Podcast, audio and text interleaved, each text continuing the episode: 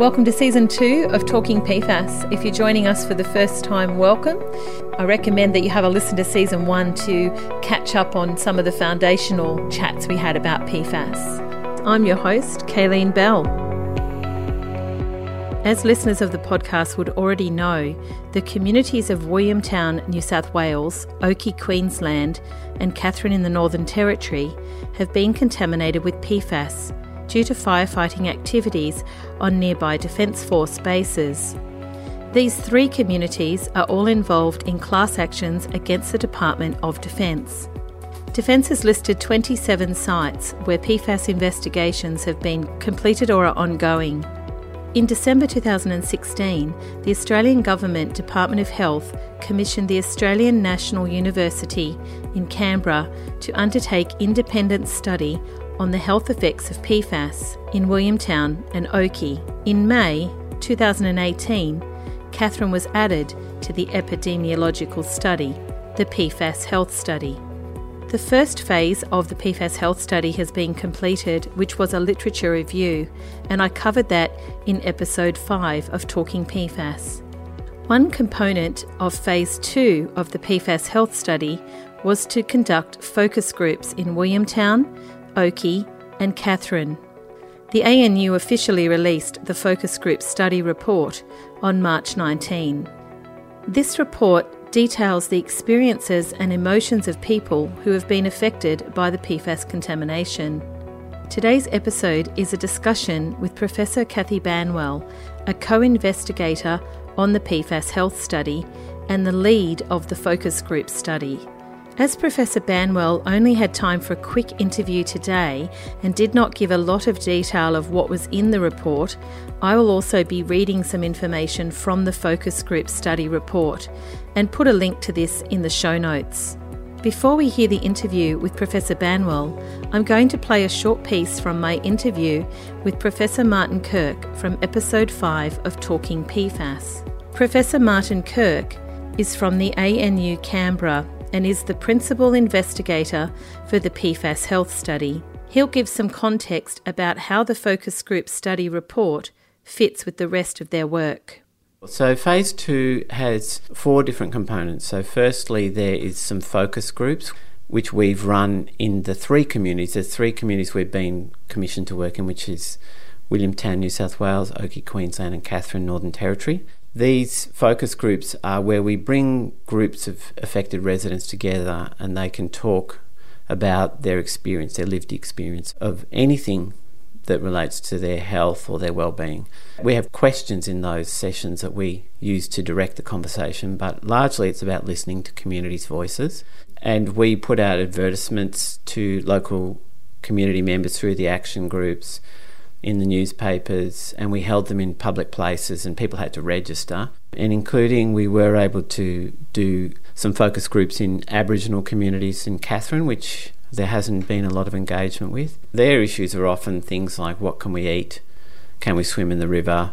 They're the things that they would normally want to do, but they're being told they can't. So you have to then go, what is safe and what is not safe? And they haven't necessarily got good information about that, but I think there's been a lot of effort from government trying to do that. It's just a difficult process. Mm. We ran between five and six in each community, and we had really great engagement, and I, really the the residents were fantastic at sharing their views and.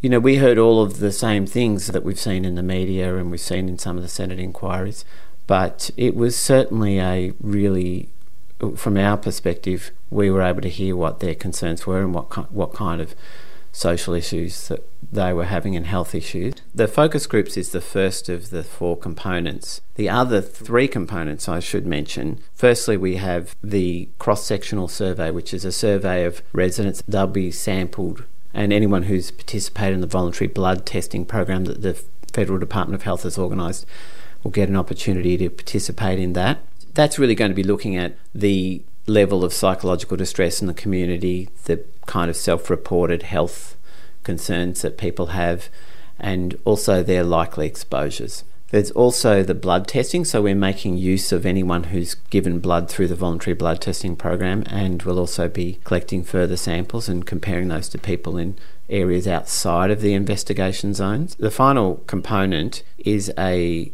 data linkage study where we'll be looking at people who've ever lived in these investigation zones and comparing rates of some types of cancers and other health outcomes with people who haven't lived in those zones. So I think there's lots of difficulties, but that is certainly going to be, I would hope, one of the more telling types of studies. It certainly worked extremely well with the asbestos health study. We were able to link the Medicare back files to the cancer registries around Australia, and we were able to look at people who lived in these affected homes because you can imagine in somewhere like Canberra, they move on, they get diagnosed with cancer somewhere else. So you couldn't just do a study looking at ACT residents, you had to do the whole of Australia. And I'm hoping we'll be able to do that here in these three communities. We will get the Medicare data back files to, to see anyone who's ever lived in these investigation zones and compare it to the areas around it. And we'll be able to look at rates of cancer for people who've lived in those areas, like very specific areas, like we're talking about individual addresses, not broad areas that aren't part of the investigation zones. And we'll be able to compare that to people who live outside. So that gives us a more robust comparison. Hopefully, that will contribute some data to the overall picture, but I also hope it will provide some level of certainty for residents as well. Now to my interview with Professor Cathy Banwell from the Australian National University in Canberra. Could I just uh, ask you about the focus group report released in February? When did that come out in February? Well, in fact, the full report was published actually on Tuesday because we worked in two communities first and then only later was uh, we were invited to work in the third community. So it's it's been staggered, but the final report for all three communities was actually out Tuesday. So, what was the date of that? It, so, it was 19th of March. 2019. What I'm looking at is the PFAS Health Study Component 1, Oakey, Williamtown, and Katherine Focus Group Study. Yes, that's right. So it says February, but it actually came out in March. Yes, well, we finished writing it, but um, it's, it's been officially released now, so there was a bit of a delay. Who funded this study? So, this study was funded by the Department of Health, but it was an independent study. The Federal Department of Health? Yes. Independent, meaning? Meaning that we designed the study, etc., and conducted it. I guess they would review it before it was published. Yes, they reviewed it, they reviewed the document, but they, you know, they left our findings standing. They didn't make any changes? No, or, you know, minor edits, that's all. Will the transcripts or audio recordings from these focus groups ever be made public? No, they won't be. No, we, we did not agree to do that. Unless they're subpoenaed in the court case. That's what I read. Okay, well, yes, but that, I mean, we're not making them public otherwise. And I imagine media, I can't get a copy of the transcripts, or can I? No, you can't. Some media might access through freedom of information. I guess so. In the confidentiality section of the report, it says only members of the research team will have access to the data. It is possible that transcripts from the focus group discussions may be subpoenaed as part of legal actions related to PFAS litigations. The audio recorded discussions were saved in secure files and transcribed by a professional transcribing service. The Professional Transcribing Services staff signed an ANU deed poll agreeing to confidentiality. Focus group members were asked to maintain the confidentiality of group discussions. Participants were asked to use pseudonyms. Also, the people in the focus groups were anonymised. So, why wouldn't you release transcripts to media even if they're anonymised? I, I think even so, that's the nature of the discussion groups was this is you know this is confidential this is in house we were careful about how making people feel as though they could speak safely. What was your involvement in this focus group study? Well i basically i'm a qualitative researcher. I've done lots of focus group studies. So i led the focus group studies in the, each of these three communities. But this is as you know, only one part of a, a bigger health study. How many focus groups were conducted? uh, we did 12 focus groups in Oakey, Williamtown, and Katherine. Those 12 focus groups had 111 participants. Four focus group discussions were held in each community, with 36 participants in Oakey, Queensland, 46 participants in Williamtown, New South Wales, and 29 participants in Katherine, Northern Territory. We will hear some of the concerns from these communities later in the episode. And then we did an additional three focus groups or community discussions. They were actually a little bit different in three Aboriginal communities on the outskirts of Katherine. How were they different? They were different because they were organised in conjunction with um, an Indigenous elder and they were held on the communities rather than in town centres and so on. Um, they were, I guess, a looser sort of meeting. As stated in the report, the three Aboriginal focus group discussions were conducted over two days in three communities on the outskirts of Katherine and consisted of 69 adult participants, mostly women. In the Aboriginal communities, participants appeared confused and uncertain about PFAS on their environment. The item of information that most people were aware of was that they should only eat one fish a day because the river and the fish in it were contaminated by PFAS. They understood that it may be detrimental to their health if they consumed greater quantities than this. Previously, they had fished frequently in the river and often consumed large quantities and varieties of fish mullet, bream, barramundi, jewfish, and catfish, turtles and their eggs, shellfish, and crocodiles. They also sought information about the effect of PFAS on bush tucker, bush meat, and local plants that would have been in contact with river or bore water. They had a strong attachment to and concern for their country. The river was central to many of their activities and recreation, with a person commenting that the river is our life. Members of the Aboriginal communities said because they did not feel comfortable attending community information sessions, they had not received information disseminated in these settings. Most participants had not participated in the voluntary blood testing program for PFAS that was freely available to the Aboriginal population through the Wurli-Wurlinjang Aboriginal Health Service. The, the service had previously reported that a small but steady trickle of people were obtaining blood tests. There were suggestions from some participants that the health service should visit the communities to organise blood testing because some people wanted to know their PFAS levels, though found the journey to town difficult. Uh, basically, we were very much led by the Aboriginal collaborator about how they should be held, when they should be held, how, what would work best for people. Were you actually present at all of the focus groups? Yes, I was. What was the purpose of the focus groups? Well, the purpose of the focus groups was to really understand the viewpoints and experiences of people who lived in these communities and what their perceptions were of the health and other risks that they might have been, uh, that they thought might have arisen from exposure. We wanted this obviously to be useful information to help uh, policymakers and so on um, respond. And the important point for us was also to um, inform the next stage of the health study. The next phase is, well, it's part of the epidemiological study. It's it's to send out a questionnaire, uh, which will go to members of all three communities, asking them more information about their health and so on in a much more detailed and systematic way. Did you hold a focus group for Defence Force participants in Katherine Oakey and Williamtown? Were they separate to the community? Yeah, we did. We held a special one for them because we thought that they may not, uh, they may have different perspectives than the rest of the community. And did they? Yeah, they did to some extent. Separate focus group discussions were held in Oakey, Katherine, and Williamtown for Defence staff, contractors, and family members.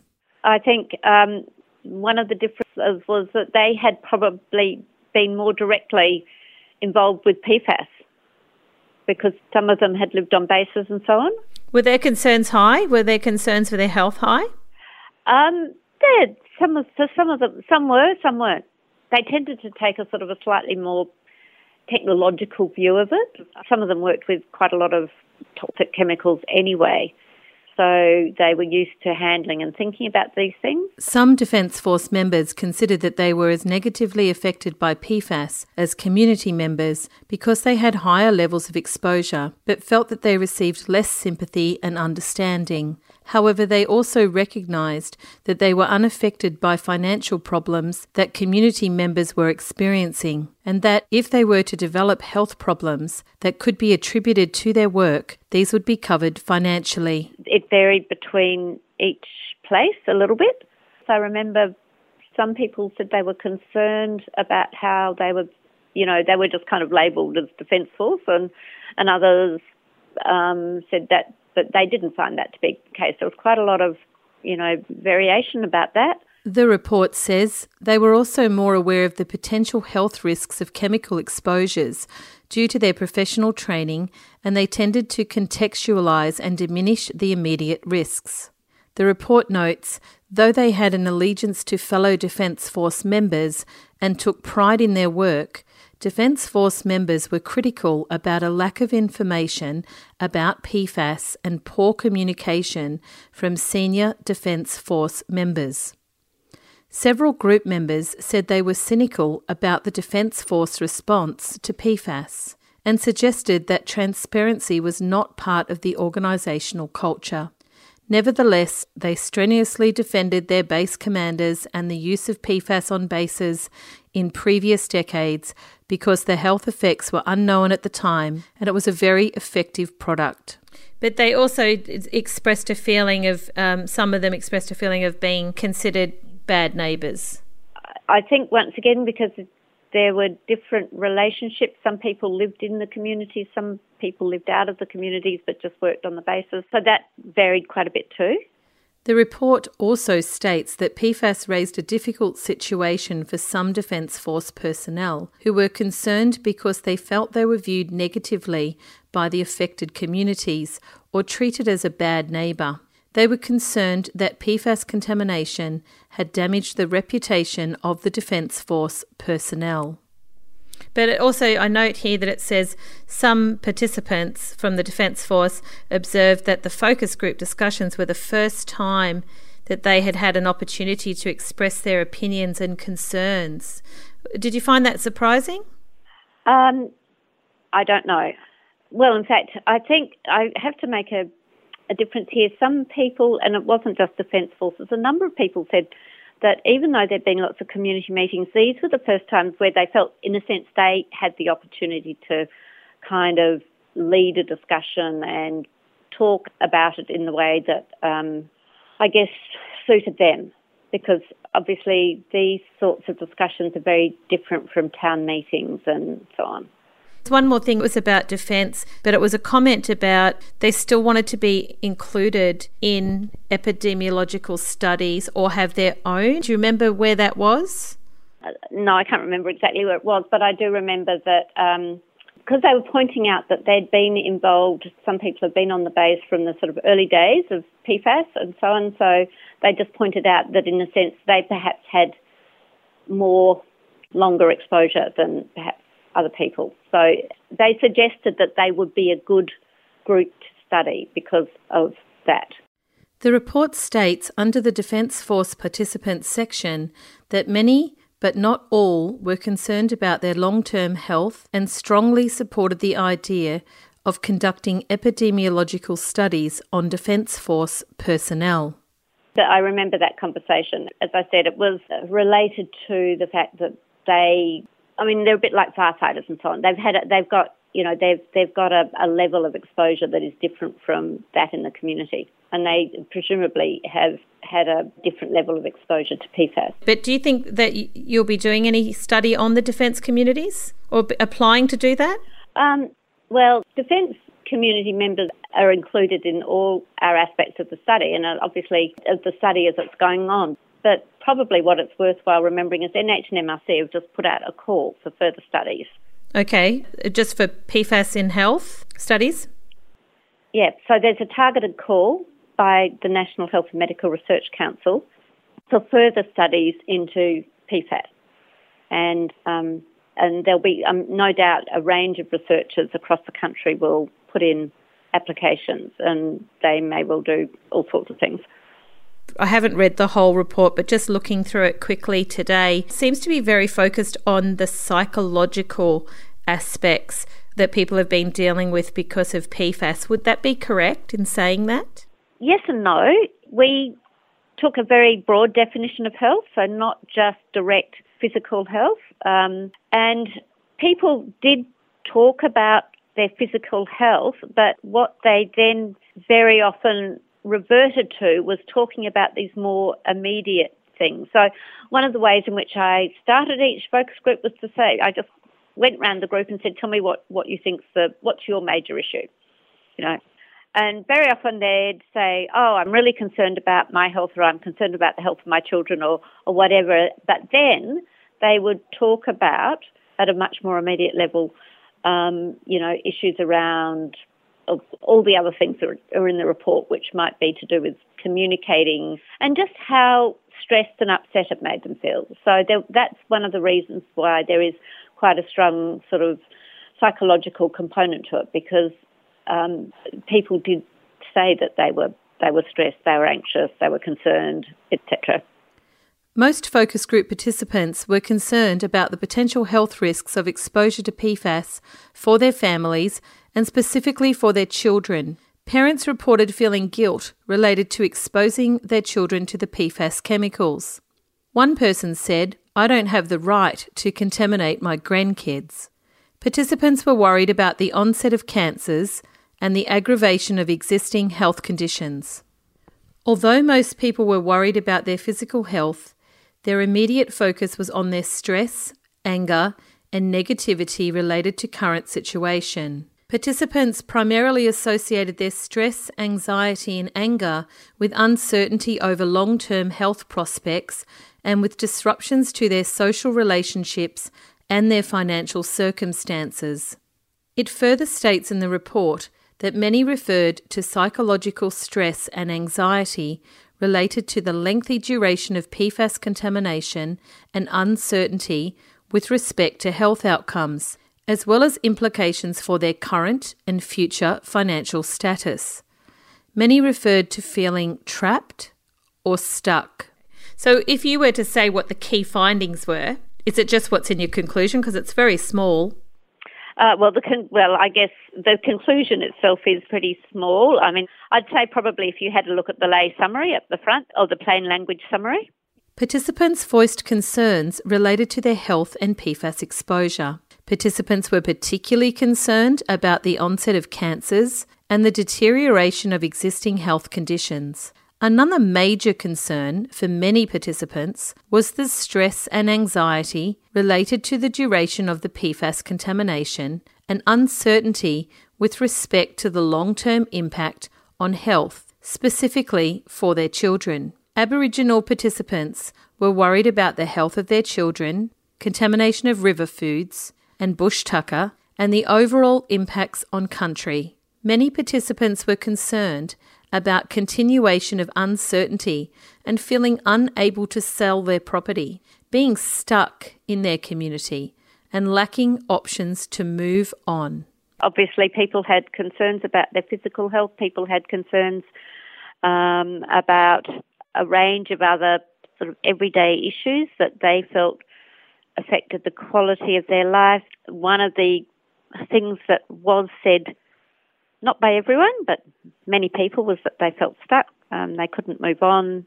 And I say that because one of the key differences in the Indigenous communities was people said, This is our land, we wouldn't want to move on. So people in those communities were much less concerned about, say, property values and so on.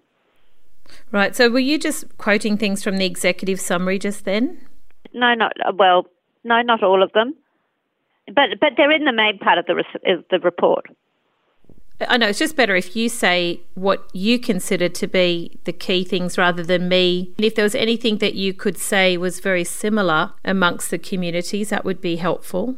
Well, um, I think I've highlighted the things that were similar, which was concerns about physical health and long term health, uncertainty about their health and stress related to their uh, the effect on people's lives, on their livelihood.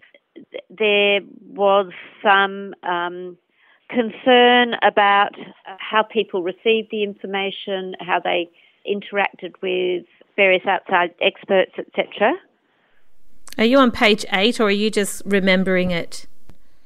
Um, I'm just remembering it. They were concerned about their health and particularly their children's health, their physical health. They, in some communities, there'd been outbreaks, um, there'd been clusters of cancers and so on, and people were concerned that this might be due to PFAS. They didn't know. But in the meantime, with that sitting over them, they were then concerned about property values, about the stress of dealing with it, the frustrations they felt.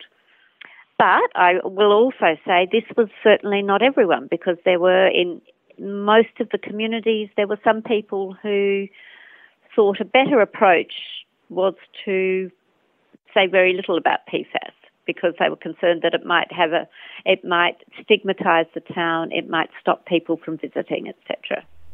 Are you talking about Oakey when you say that, or because I know Oakey's very divided? Well, Oakey was one community was like that, but uh, there, there, were elements of this in all three communities, but probably to a lesser extent, yeah. But Williamtown, Salt Ash, and Fullerton Cove, from my experience, are a pretty tight community, not really open to much division. Yeah, no, I'd agree with that. But um, I mean, Katherine, um, there was a, I wouldn't have said as strong as Oakey, but Katherine, there was a bit of concern uh, about their tourist industry. Because it's major up there, isn't it, of course? Yes. The report states the Williamtown community appeared relatively united in their concern about PFAS contamination. They had attracted considerable media and were well known by other PFAS affected communities for their outspoken statements about PFAS. Many of Katherine's residents had moved to the area for the lifestyle it offered and proximity to nature. Non Aboriginal and Aboriginal residents expressed a strong attachment to land, country, and the river in particular.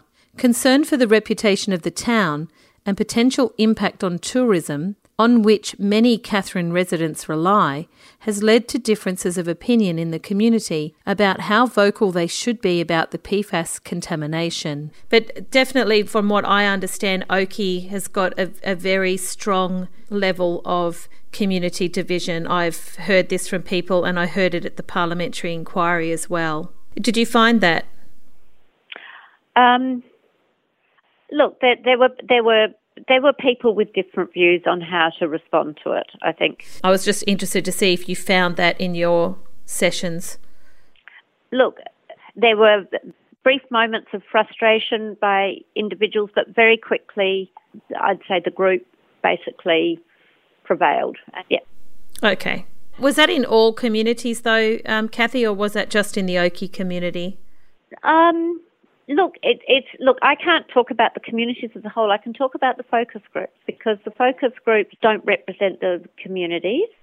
What do you What do you mean? The focus groups in each community represent that community, don't they?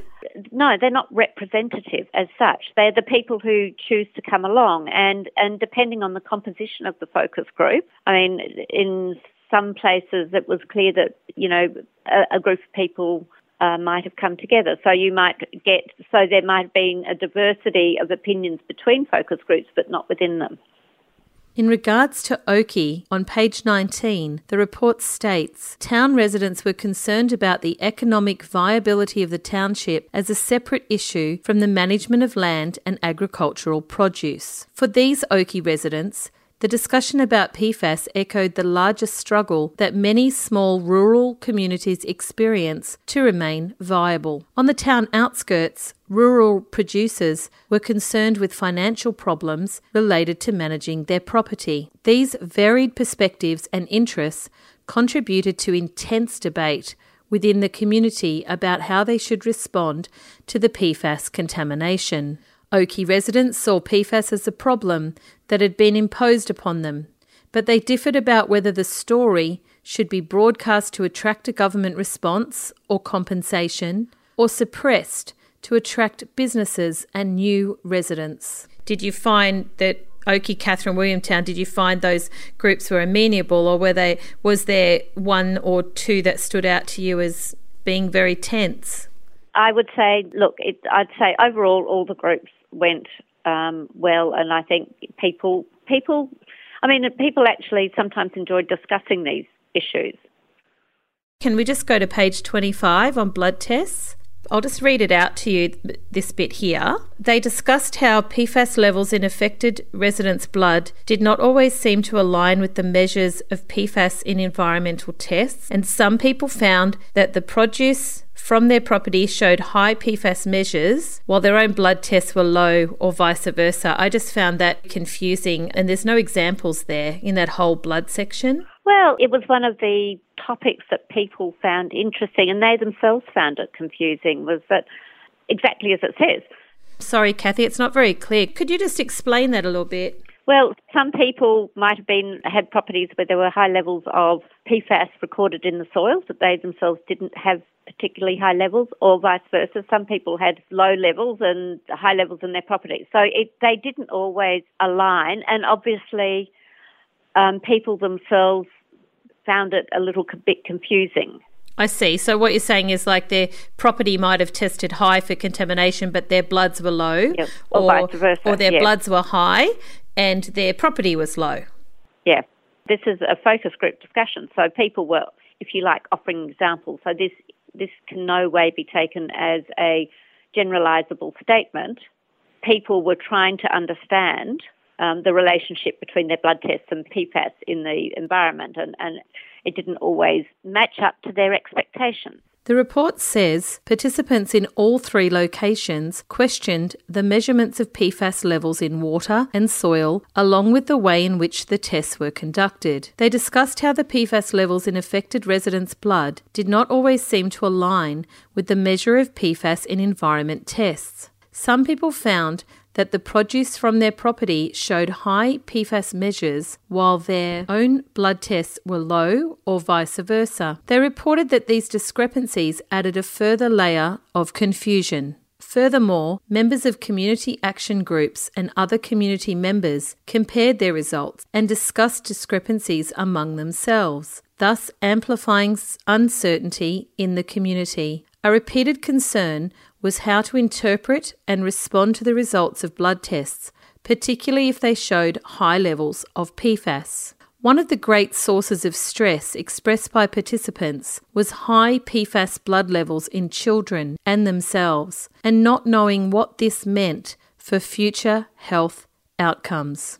Participants in the three communities were deeply concerned that they had increased their children's risk of developing diseases, including cancer, into the future. They were also worried about contracting serious health conditions themselves in the future through exposure with PFAS. Some questioned whether their own or their family members' current health problems were caused or exacerbated by exposure to PFAS. Williamtown participants referred to what they suspected was a cancer cluster several times, which had occurred in a specific geographical location in the PFAS investigation area. There was a strongly voiced perception among participants that this cluster was due to the PFAS exposure. Male participants in Williamtown mentioned testicular cancer as a risk of PFAS exposure, with several reports of the disease in the community.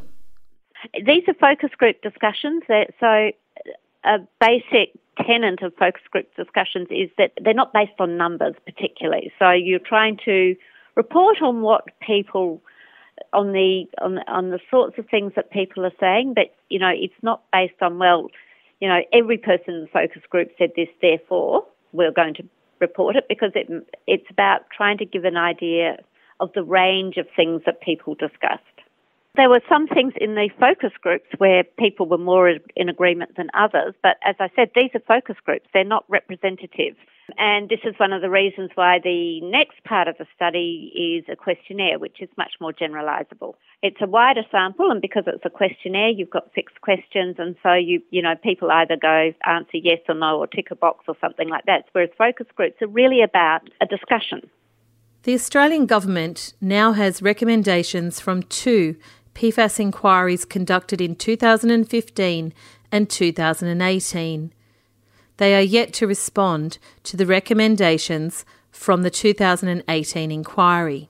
The ANU Focus Group Study Report provides more detail to inform their understanding and hopefully their response to communities who have been affected by living in areas contaminated by PFAS. Okay, is anything else you want to add about the focus group reports? Uh, no, I think that's it. Thank you. I hope you enjoyed today's episode. Please download and share so more people can hear this. In February, I went to visit a few residents in Oakey who shared their own personal stories of how living with PFAS contamination on and around their properties has affected them. Next episode, I will bring you David and Diane's personal story. And as Australia heads into a federal election in May, they had this to say to the current government.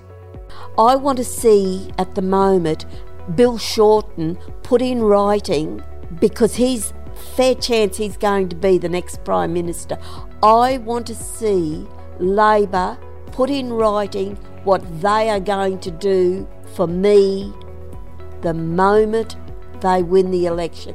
And if they don't win the election, I want to ask Scott Morrison why the hell he hasn't dealt with this now. If he's trying to push forward like he's doing at the moment, and I think he's not doing a bad job, but deal with this big issue in Australia, which is PFAS.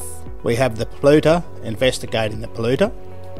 We have the parliamentarians, some of them been there a long time in Parliament, that have had these secrets in the back of their head for a long time. They could actually come out and say this needs fixing and do it. But This is a problem that they've kept away from the Australian people. So at the end of the day, I just ask those people to start having a look at their conscience and are they doing the right thing, what they're paid to do? And they're paid to do is sort out problems. And this is their problem. It's no one else's problem. This is a government problem. This is a government contamination. The government have done it. The government withheld the information from the Australian people. So that's all I've got to say. Thank you once again for listening to Talking PFAS, and feel free to leave a review on iTunes. Thanks very much. See you next time. All the information and audio in today's episode is copyright. Please contact me for permissions. Thank you.